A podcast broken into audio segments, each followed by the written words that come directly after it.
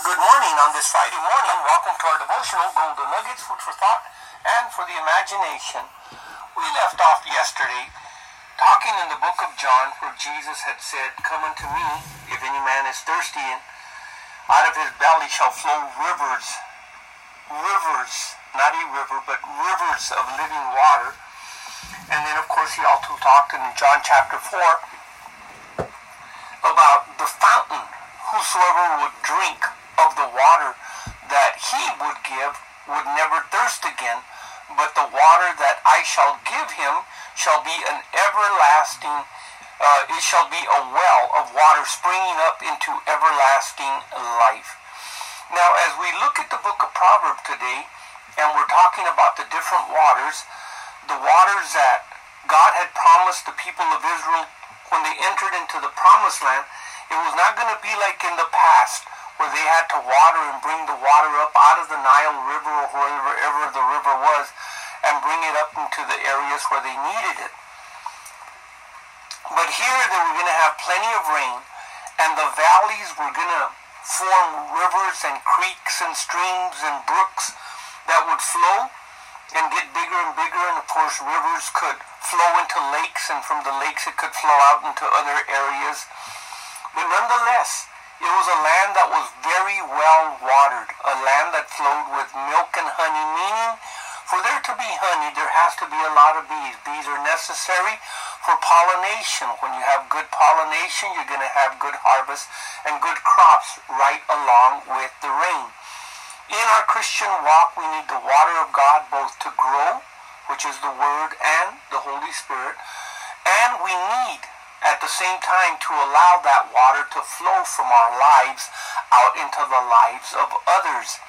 In Proverbs 18:4, the words of a man's mouth are as deep waters, and the well springs of wisdom as a flowing brook. So we can also liken a brook to well springs of wisdom and we can liken a man's mouth as deep waters. The things that come out of our words uh, or out of our heart, the words that flow from there, Jesus said, for out of the abundance of the heart speaketh. And every man is going to give account of every idle word that he or she has spoken during his or her lifetime. in Proverbs 20, verse 5, it says, Counsel in the heart of a man is like deep water. Once again, we talk about water that is deep. Counsel in this uh, passage means advice or the implication of plans, uh, advisement, purpose, counsel. In the heart of man, the advice that we receive and or give is like a deep water, but a man of understanding will draw it out. When we have the example of the of the water where Jesus was at that one well, they needed a bucket to draw it out. But Jesus said when the wells of salvation came into a life, of an individual, it would be an artesian well. It would be flowing out. It would be bubbling out. It would be coming out. But to get to the deep, deep, deep waters, we must draw them out in prayer, in seeking God, waiting upon God, meditating upon His Word, listening to the guidance of the Holy Spirit in our lives to be able to draw out the things that God wants to show us. And here's the reason why. In 1 Corinthians 2 9, but as it is written, eye has not seen, nor ear heard. Two things, the ear and the eye. Neither has it entered into the heart of man. Remember, it's out of the heart of man where the deep waters are at. And those deep waters are also the words that come out of a man's mouth. So it says, But as it is written, eye has not seen, nor ear heard, neither has it entered into the heart of man the things which God has prepared for them that love him. Now, in the Old Testament, where you find this scripture actually gotten uh, from, it actually says uh, the things for those that wait upon him. Waiting upon God is like a threefold cord. It, it means that we ourselves are intertwined with his purposes and his will, and we're intertwined in such a way that the weight that is upon an individual's life is carried and held onto not by one string, not by two, by but by three strings. There is that threefold cord cannot easily be broken. If we have the work of the Holy Spirit in our lives, if we have the Word of God working in our lives, and we trust and believe God, then God wants to bring these things to light. He wants to bring them into our heart, but the man of understanding will draw these things up. So when we get to verse number 10, the scripture says, But God has revealed them unto us by his Spirit, for the Spirit searches all things, yes, the deep things of God. Then in Ephesians it says, concerning the Word of God, 526, that he might sanctify and cleanse it, talking about the church, the bride, with the washing of water by the Word.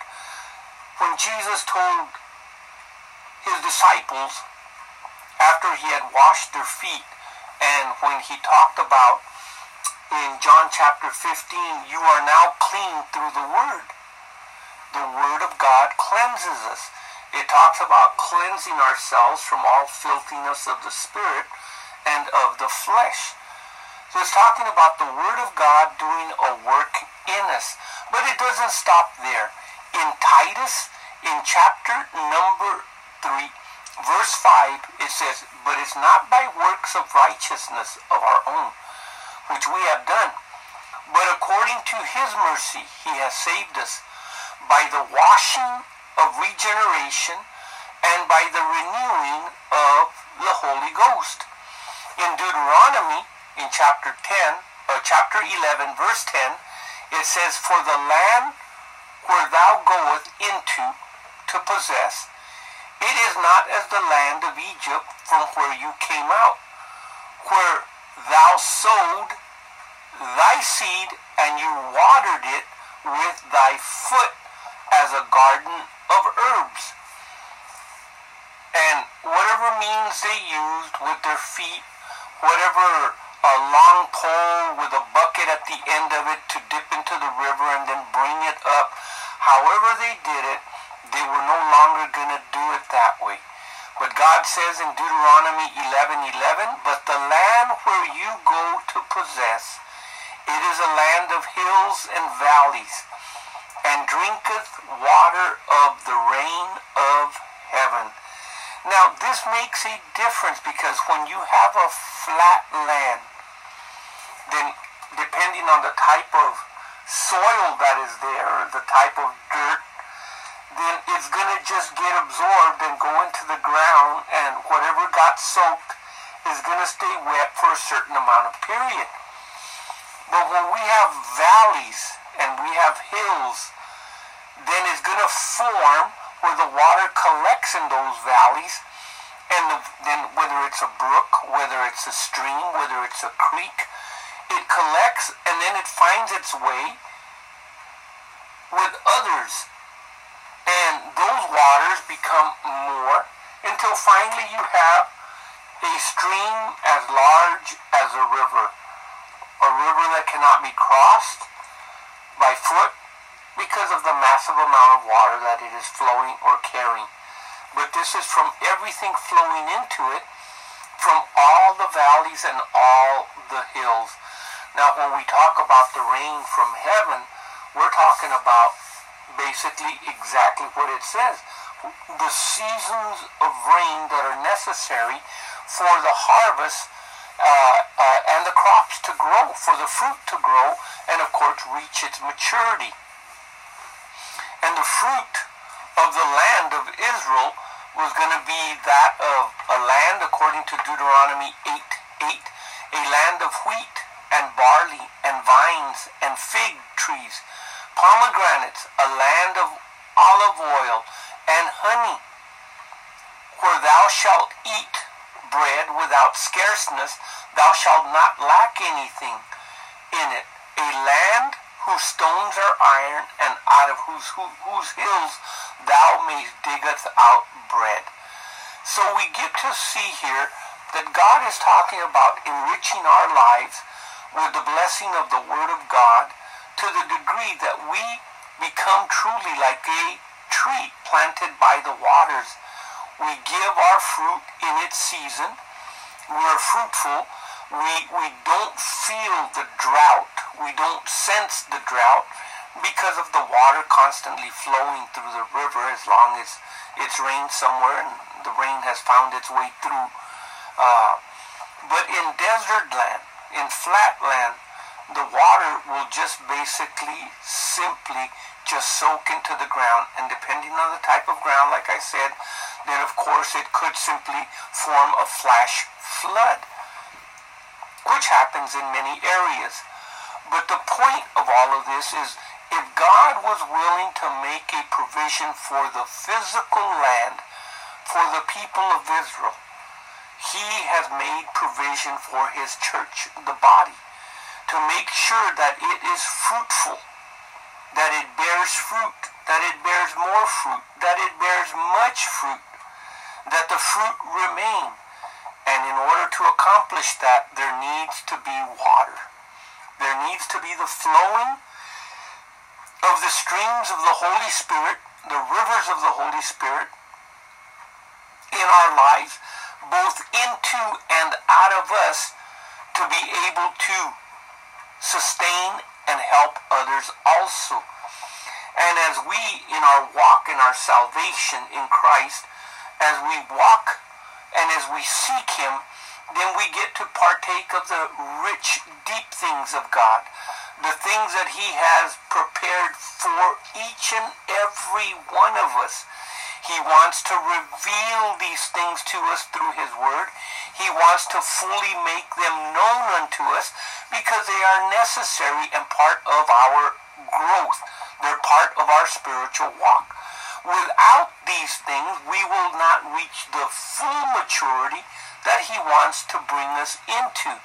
And that's where we can then go to the parables of Jesus and learn from the sower sows a seed that there were those that simply brought a harvest of 30 fold, others a harvest of 60 fold, and others a harvest of a hundredfold.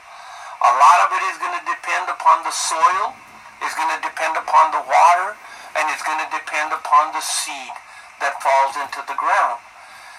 Those things will determine the type of harvest.